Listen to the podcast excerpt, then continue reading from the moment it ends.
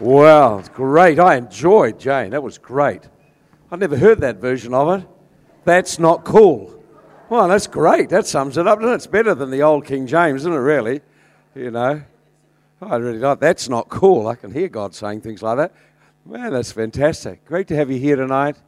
Why don't we just open our heart and just uh, believe that just as we share over the next 20 minutes, that God will just speak into your heart.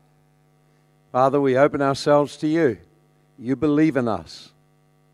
You believe in us. You see the possibilities in us.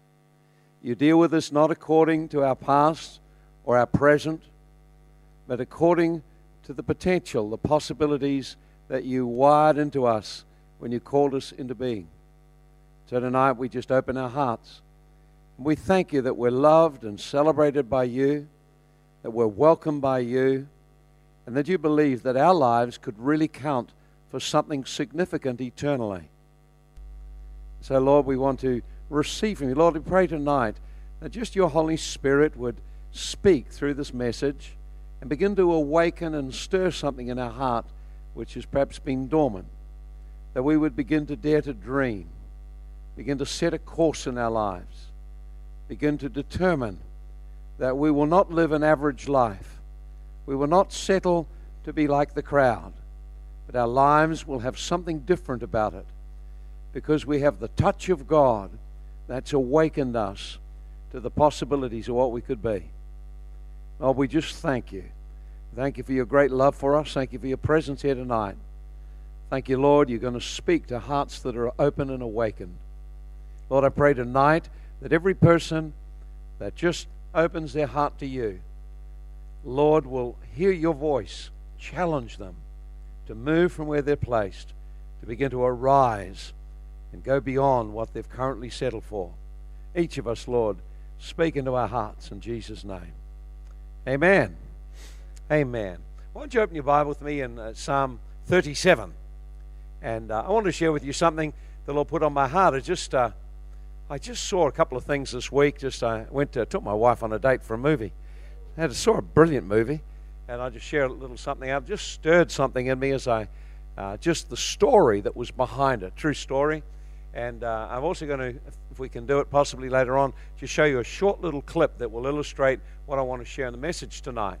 And I want to just share very briefly just a, a message called Dreams, Determination, and Discipline. Dreams, Determination, and Discipline. And in Psalm 37, verse 4, it says this Delight yourself in the Lord. Delight yourself in the Lord, and He will give you the desires of your heart. People have funny concepts of God. We tend to think that, well, being a Christian or walking with God, He just takes everything you liked away from you and leaves your life a little bit miserable. You know, you can't drink, can't smoke, can't do all the stuff you used to do, and now what on earth am I going to do? You know, go to meetings and sing. And so we get these funny concepts. But actually, God has got great possibilities for every one of us. He never removes anything from our life that is uh, essentially good for our life. He tends to remove from our life and uh, separate us from things that harm us. But what He does do, awaken us to great things. So the Bible says, delight yourself, be soft, pliable, or learn how to yield and become in partnership and cooperation with God. What an amazing thing that you could be a friend of God. I was thinking tonight, you know, about dreams and about things that I long for, and I was thinking one of the things that I long for in my heart is to be a friend of God.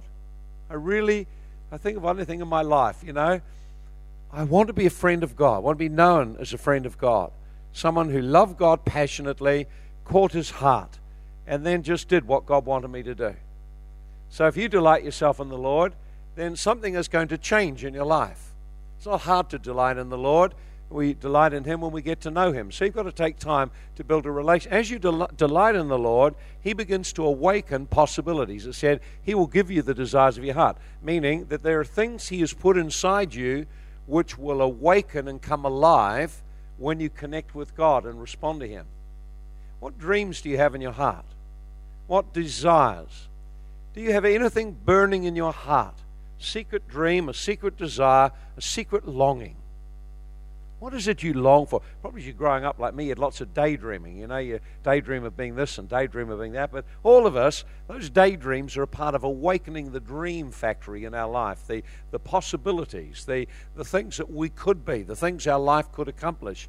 And so every one of us, God wants to awaken in you a dream of what your life could be. What it could be. If I'd settled for the things I had, then I would have still probably be teaching in a high school somewhere. Oh, I'll probably be up at Warkworth, high school there, and parked out by the beach with a boat and fishing. That would have been about it. You know, I love that place, love that area. But you know, God had a bigger dream, something bigger. And so when we respond to God and delight with the Lord and begin to walk with Him, He wants to awaken in our heart dreams, possibilities of our future that we had never thought of. And some of them we have thought of, but Perhaps you never dared to believe it could be possible you could do it. God wants to awaken in you dreams. In uh, Acts chapter 2 and uh, around about uh, around about four to six. The Bible talks about, I'll just get the exact verse in a moment, but the Bible talks about in the last days, the Spirit of God will be poured out on all flesh.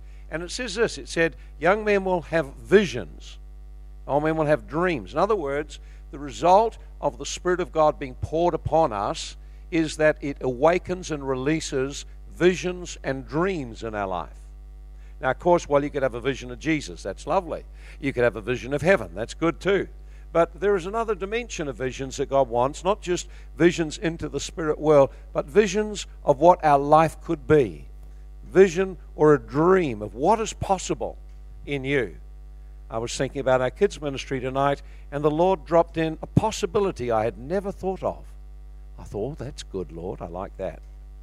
So when we walk with God and open to the Lord, He awakens in our heart dreams. And I want to just touch on some of those things and look at awakening in your heart a desire again to dream. And uh, of course, there's lots of dreamers in the Bible, and dreamers aren't always loved by people. But you've got to have a dream. Your dream is your future. If you've got a dream and you can determine that you're going to fulfill it and get the discipline around your life and take some practical action, then you can become something and do something. And the others, of course, around you don't always like that. And so, inevitably, in the Bible, when you see dreamers, you find there were always problems and oppositions. People said you can't. And uh, mostly dreams are opposed. I was reading something by John Maxwell, and he said that, well, dreams, you know, a lot of people don't fulfill any of their dreams. And one of the reasons they don't fulfill dreams is because they're discouraged by the people around them who have no dreams and feel threatened. Isn't that interesting? So if you think of Joseph in, uh, Genesis, in the book of Genesis, Joseph had a dream that one day he would be a great ruler, a ruler over many people, even a ruler that his family would respond to. He had a dream. It was a God given dream. Do you think everyone liked it? They did not like it. They hated him for his dreams. But nevertheless, it was a God given dream. So John Maxwell says that when you have a dream, there's a lot of reasons it doesn't come to pass. One of the reasons, of course, is that people around you discourage you. But God wants you to have a dream. And as soon as you have a dream, then you need to nurture it and cultivate it. Don't tell too many people, because a lot of people say, You can't do that. Who do you think you are? You can't do that. David dreamed about changing a nation. What about that? David dreamed about changing a nation. He dreamed with God. And a little shepherd boy, he was the lowest in his family and so unimportant, they wouldn't even bring him to meet a prophet when he came. That was the young man that God put in a dream that he could change the face, the history of his nation. And he became a history maker because of a dream God put in his heart. I wonder what you could change if God put a dream in your heart. I wonder if God awakened a dream in your heart and started to put seeds of destiny in your life you realize I was really born for this. This was what I was made for. Oh, this is what I must do before I die. And we all need to have awakened in our heart desires and dreams. So you delight yourself in God and begin to start to dare to dream what is possible.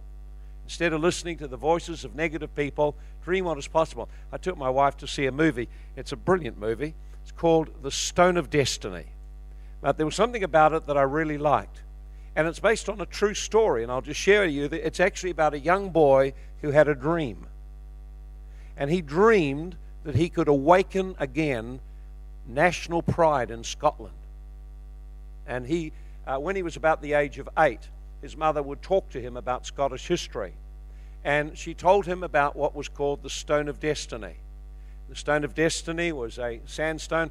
Uh, it was historically, they, they, it was reputed to be the stone that Jacob rested his head on when he had a dream. It's probably unlikely it was, but that's what they thought it could have been. And, uh, but anyway, the Stone of Destiny was a stone upon which the Scottish kings were crowned. So it represented national uh, pride, it represented the nation of Scotland. And whenever they uh, set in a king, then it was always upon the Stone of Destiny. And uh, in the 1200, 1299, uh, King Edward from England came and he sacked the abbey where this thing was, tore it down and left rubble, and he stole the Stone of Destiny. And he took it back to England, and they built a coronation chair. And the coronation chair was where they crowned kings of England. It's still there in Westminster Abbey today. And underneath it, it's got a, a, a, a shelf upon which they put the Stone of Destiny, Scotland's stone upon which its kings are crowned. And whenever the King of England uh, is crowned, he sits on the throne, and then underneath it is the Stone of Destiny. And it's a, a symbol of their conquering Scotland. It's a symbol of humiliation of Scotland and the subjugation of Scotland under England's rule. And so the Scottish have always resented the English because they took, took away their national pride. And one young man, when his mother told him about this, had a dream in his heart that he would be the man to bring the stone of destiny back to Scotland and awaken their pride as a nation. What an amazing thing that is. He had a dream from the age of eight. In about 2021, he and three other students from a, from a university went to England. They went, they borrowed some money and borrowed a car, a little Ford Prefect, and they rode all the way down to England. And one Christmas Eve, they broke into Westminster Abbey and stole the Stone of Destiny and returned it back to Scotland, confounding all the police, confounding everyone. Finally, and what happened was something they never thought. That's interesting because when he was a young man, his father said, Stop the dreaming and become a doer. But it never stopped his dream. He said, You need to be practical, you need to do something with your life. But he had a dream that I could awaken Scotland's national pride. And when he brought the stone back to Scotland, it set off a revival of nationalism within the nation. They cheered, they brought out flags, they began to gather. It began to stir within Scotland again. It broke the shame off them that their stone that represented their own dominion as a nation was returned to them. It's one young man's dream. That amazing? I wonder what you could dream of. I wonder what you could dream is possible. See? This young man did something that was impossible. They, ne- they arrested him, but they never charged him. They thought if they did that, they'd get the whole of Scotland in an uproar. See? So most people never fulfill any kind of dream. They never fulfill any kind of dream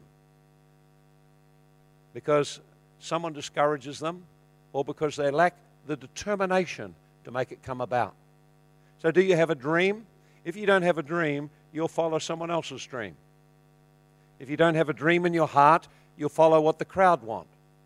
You don't have a dream in your heart, you'll follow the convenience of what's the easiest path in your life. So, why don't you take time to dream with God, to dream what is possible, to dream what could be, to dream what could happen with your life if there were no limits? What could God do through you? And one of the big things that uh, we need to recognize in New Zealand is this kind of thing sits around people to shut down dreams, to knock anyone who dares to stand up and be different. But you and I are called to dream with God. You're called to dream with God. But a dream alone won't get you anywhere. You've got to do something with it. But you've got no dream when you go nowhere anyway. So you need a dream. So don't just pray and believe. You need to take action. Faith without works is dead, the Bible says in James 2.17. Faith without works is dead. So you've got to do something. In Ecclesiastes 5.13, a dream comes by the multitude of busyness, but a fool's voice is known by the multitudes of his words. Isn't that interesting? So the Bible describes the difference between a fool. He talks a lot but does nothing. So a lot of people are full of talk. It says a dream comes by the multitude of busyness. In other words, if you're going to accomplish something with your life that's significant and important, you're going to have to get busy and do things. You have to take personal ownership of your life and your dream. It's your dream. No one can make your dream come true. Your dream can only come true if you will apply yourself and see what steps you need to take to fulfill it, and then you determine you will fulfill what God has put in your heart. Now, on the way, of course, there's things we have to learn, but that's okay. So, a dream comes about only when we do something. Jesus had a dream of changing the face of the earth. The Bible tells us that he suffered, he, he, he endured the cross joyfully because of what he saw was ahead. Young men, young women, generations of people raised up to make a difference with their life. I wonder what you could do with your life. I wonder what could happen with your life. But you'll have to do something. You'll have to do something. So, to do that, you need determination because one of the things about dreams is uh, you need determination to overcome resistance. It's absolutely true that if you have a dream in your heart, that there's going to be something rise up that will resist it. And you have to have determination in you. It's not enough just to have a good idea. You have to come to a plan and to get some action around it, but you'll need determination. I saw a man, Clark Taylor, moving in the Spirit. I watched in a meeting that I went to, and I saw obvious presence of God around him. I saw God moving and touching lives. I saw miracles happening. And I said, I want to be like that. I want that to be in my life. And of course, there's a lot of discouragement, a lot of uh, difficulties, a lot of setbacks, and they come in a whole variety of ways. Discouragements can come, and, and resistance can come by your friends. Not all your friends want you to fulfill your dream. Some of your friends are not really your friends, if they were your friends, they'd support your dreams. But often people will sabotage our dreams. They have their own ideas what we should do, and if they don't dream, they'll discourage you. Sometimes uh, your enemies will try and stop you fulfilling your dream.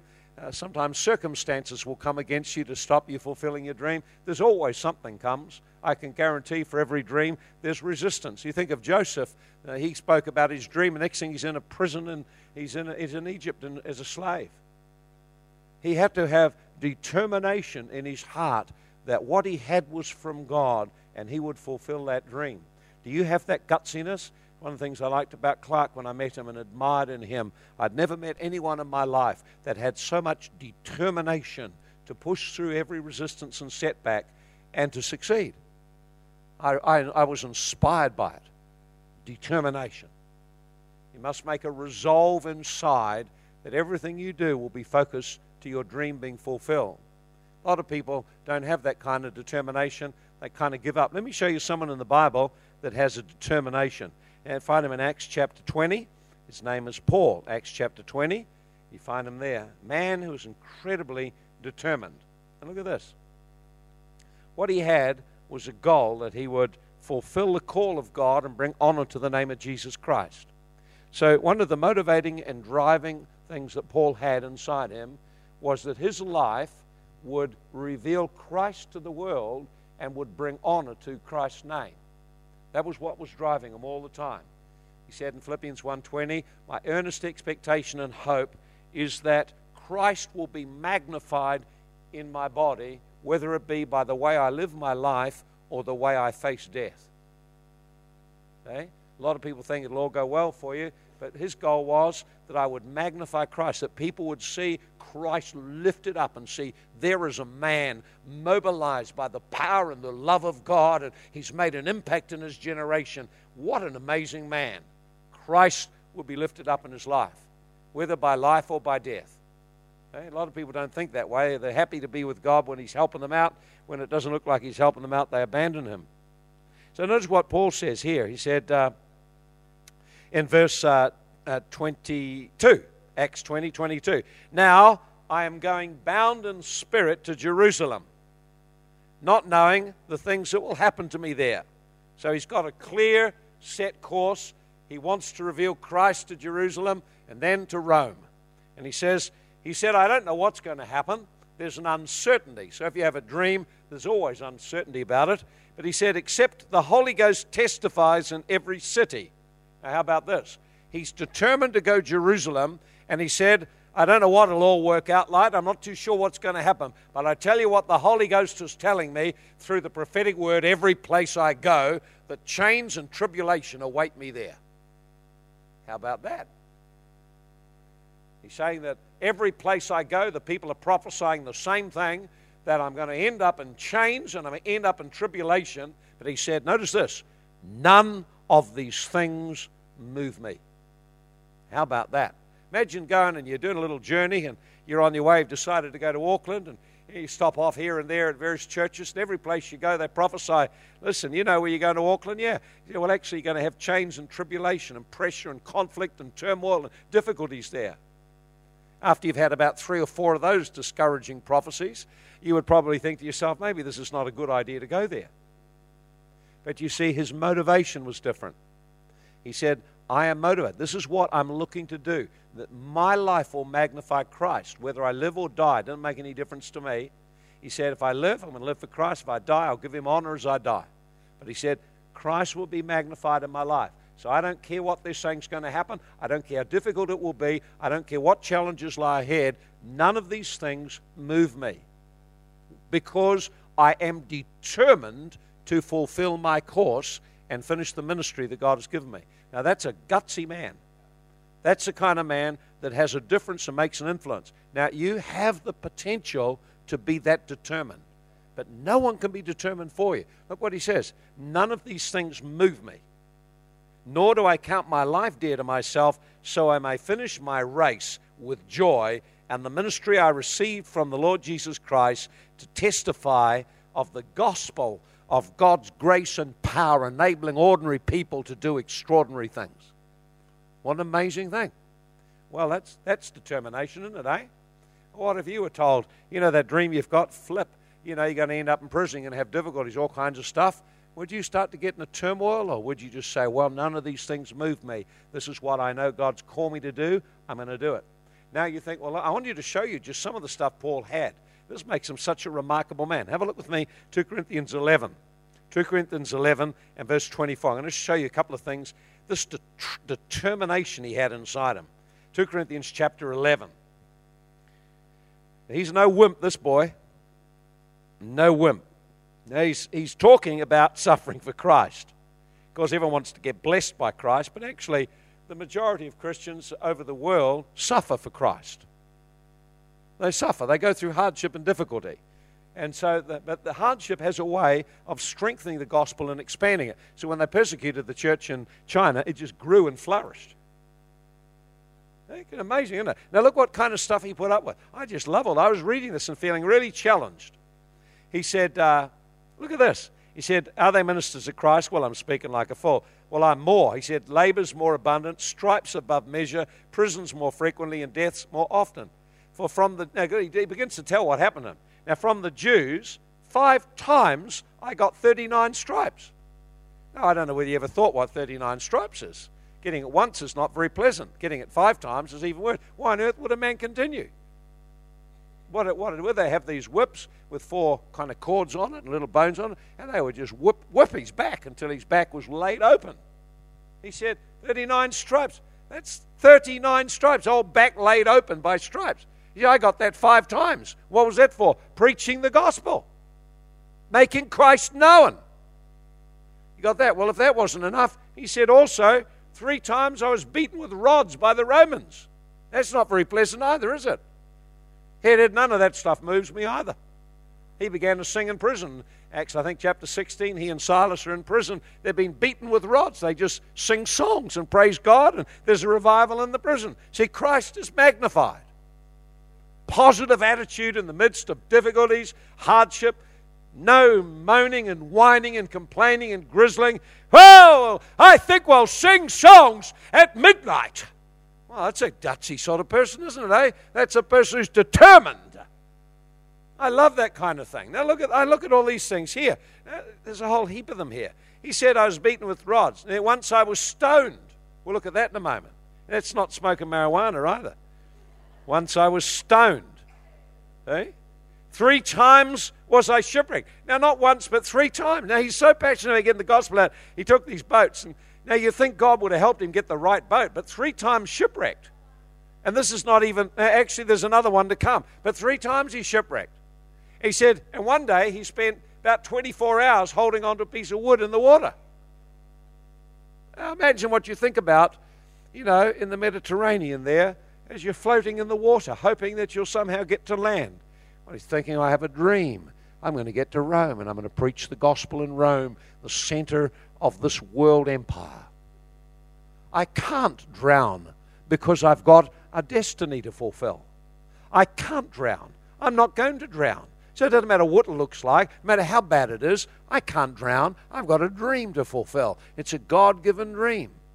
What the hardship is, forget the hardship. Let's just praise the Lord. That's what a real Christian's like. You love that? In journeys, often perils, perils, of robbers, perils of my own country. He said, I lived in fear and danger all the time. Now, that's an adventurer. You know, we send teams over to Indonesia. Almost every time we send a team to Indonesia, there's an upcry, a warning from the government, don't go there, and every kind of things. But, you know, that's, you know, and so it's very easy to kind of think, oh, you know, there was, one year there was a SARS virus came out, and then there was all this bombs going off over there. And of course, oh, you can't come, you shouldn't come. But, you know, I look at what, this is, the, this is one of the pioneers of our faith. In perils, constantly. Wasn't foolish, but he was quite determined he'd fulfill what God told him to do. Not foolish, just determined. That's what a determined guy looks like. Have a look at this one here in, in, in Acts chapter 14. We're nearly finished. Acts chapter 14. Here's what determined looks like. You know, you know, it's an interesting thing. You can't finish before your time. If, you if you're totally sold out to the Lord and you're walking in the vision and dream of your life, you won't finish your life before your time. Doesn't matter what anyone tries. Look at this one here. And it says, verse uh, 19. Now, I want to show you determination again. Here's, here's determination. Now, the Jews from Antioch and Iconium came there, and having persuaded the multitudes, they stoned Paul and dragged him out of the city, supposing he was dead. Now, how about that? He's gone to Lystra, and he and not, and not only did a great miracle there, and the whole crowd came around and they called them gods. They gave them a different name. And then some Jews came and began to run him down with negative critical talk, and pretty soon the fickle crowd stoned him. Now that tells you something about the multitude, doesn't it? One day they think you're wonderful, next day they want to kill you. So the opinion of people is not important. What is important is that you fulfill your course and your dream and your destiny in God. And it requires determination. So what happened? They stoned him. Now, I don't know whether you've thought about stoning. I don't know whether you've thought, but stoning can't be very nice. Stoning kills people. In some places in the world, they stone them, they bury them up to their up to about their chest in the ground. So they can't move and they can't get out of the ground. And so all you are, you got, you got your head out there in the ground. And then the crowd gather and they all pick up stones, you know, kind of big stones. And they begin to throw the stones and hurl them at your head, your head and your upper body, until in the end you're battered unconscious. And then eventually you're so damaged you die. Now, Paul was stoned and they obviously thought he was dead. They wanted to kill him. And it says they dragged him. Now, that's a bit of an ignominious thing to be done. Dragged out of the city and thrown in a pot and even bury him. They just, I'm glad they didn't bury him. They just dragged him and they just dragged him out of the city and threw him out there, just left him, left him on the ground. And you know what happened? The disciples got around him and they prayed, and the power of God entered him and raised him up because he hadn't finished his course yet. Isn't that amazing? And I presume that much of the grazes and the bruises and the cuts and whatever of the stones were all healed at the same time. You ever stop to think about that? Someone stoned to death, their head battered and bleeding and bruised and black eyed and everything like that. And next thing, they've stood up again and they're completely well. Now, what would you do if you've been into a town, done a great miracle, then they turned on you, stoned you, dragged you out of the town, and left you outside the town, and then God raised you up? What would you do? Well, you'd probably swear at them, call fire on them, and go the other way. I want you to see what Paul did. This is the kind of man he had. This is, this is what he's got. And so look, it said, it said this is what he However, when the disciples gathered around him, he rose up, he went back into the city. He went exactly back where he'd been. Now, why did he go back? To let him see Christ magnified in his body.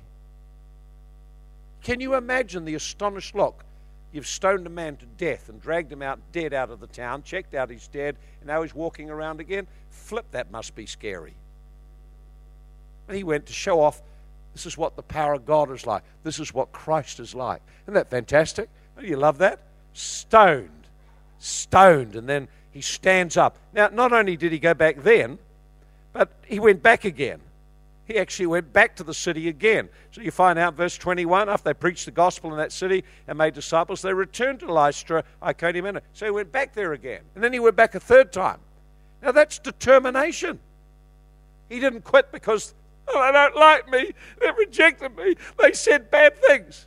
No, no, they hated me and they hurled rocks at me, but I went back anyway. That's, that's determination.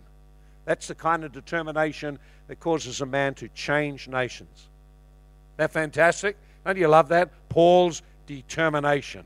Said at the end of his life, I've run my race and I've finished my course, and there's a crown laid up for me. I love it. Have you got that? Have you got something like that?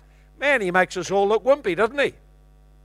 We get knocked back or someone says an unkind thing, and then you go and retreat into your bedroom and have a little bit of a sulk. Come on, dream a dream, and then have the determination that you will fulfill the dream. So you've got to keep the dream constantly in front of you. Finally, you need discipline. In 1 Corinthians chapter 9 and uh, verse uh, 24 to 27, Paul says, he said, I so run my race that I may win. And he said, I discipline my body. He said, I discipline my life lest, having preached to others, I get disqualified because I didn't run right.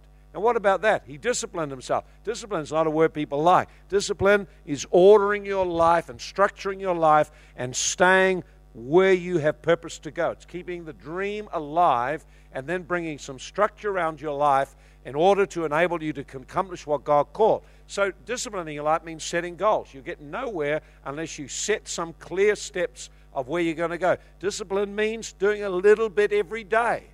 So, some of you may have a dream of preaching the gospel. What are you doing every day to prepare yourself?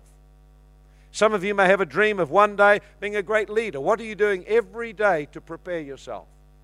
Some of you may be dreaming of having doing some great thing, perhaps being a great in business. What are you doing today to prepare yourself?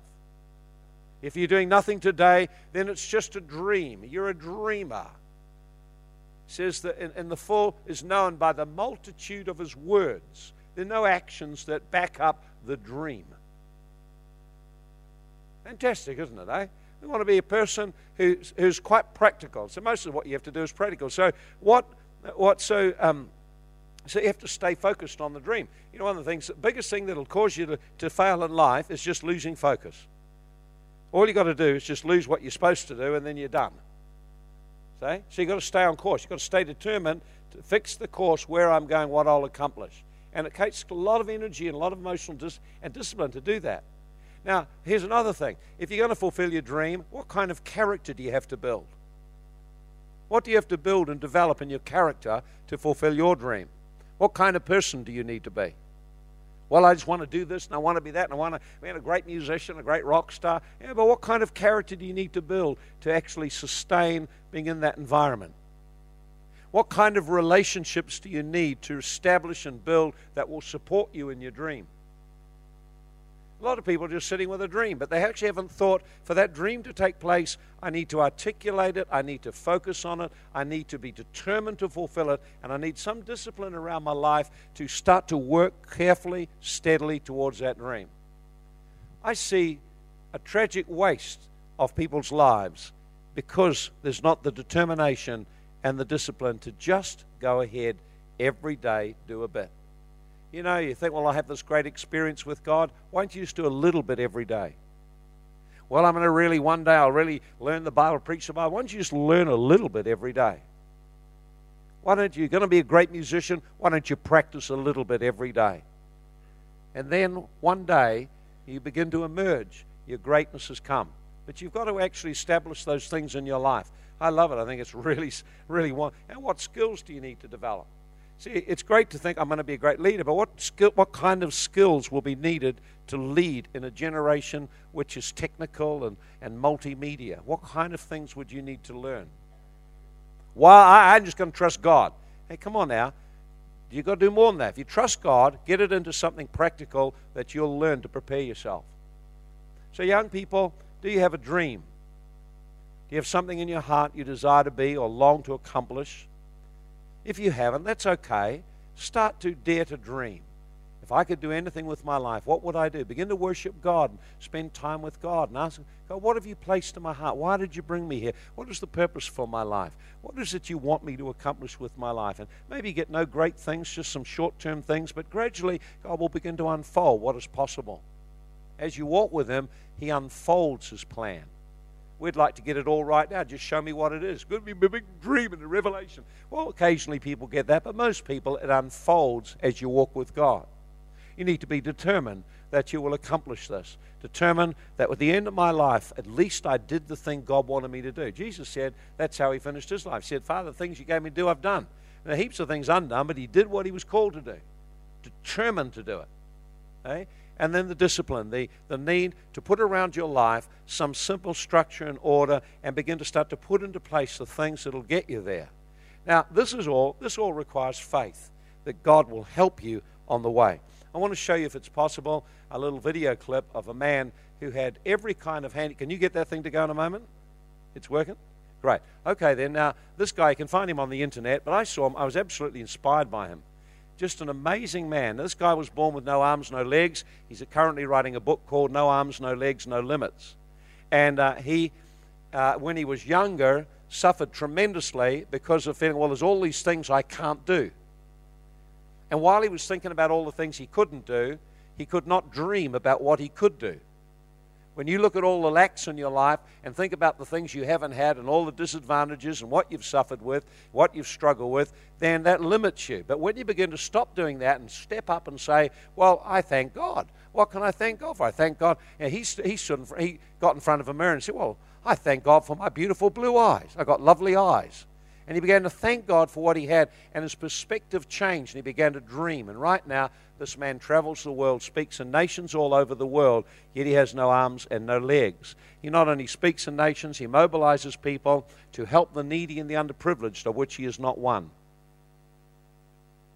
He speaks at schools, he motivates people, and leads people to Christ. And so I'll show you this little, little, uh, clip because it shows an example of someone who realized that if he was going to be able to accomplish something in life, he had to be able to stand up. But what do you do when you've got no arms and legs and the doctors say it's impossible for you to stand up? What would you do? Because standing up is going to be crucial for you fulfilling a dream that you'll travel the world and touch the nations of the world. You have to have determination to do something. I want you to watch and just see this man and feel touched by the spirit he carries. You put it up? We get any sound with it?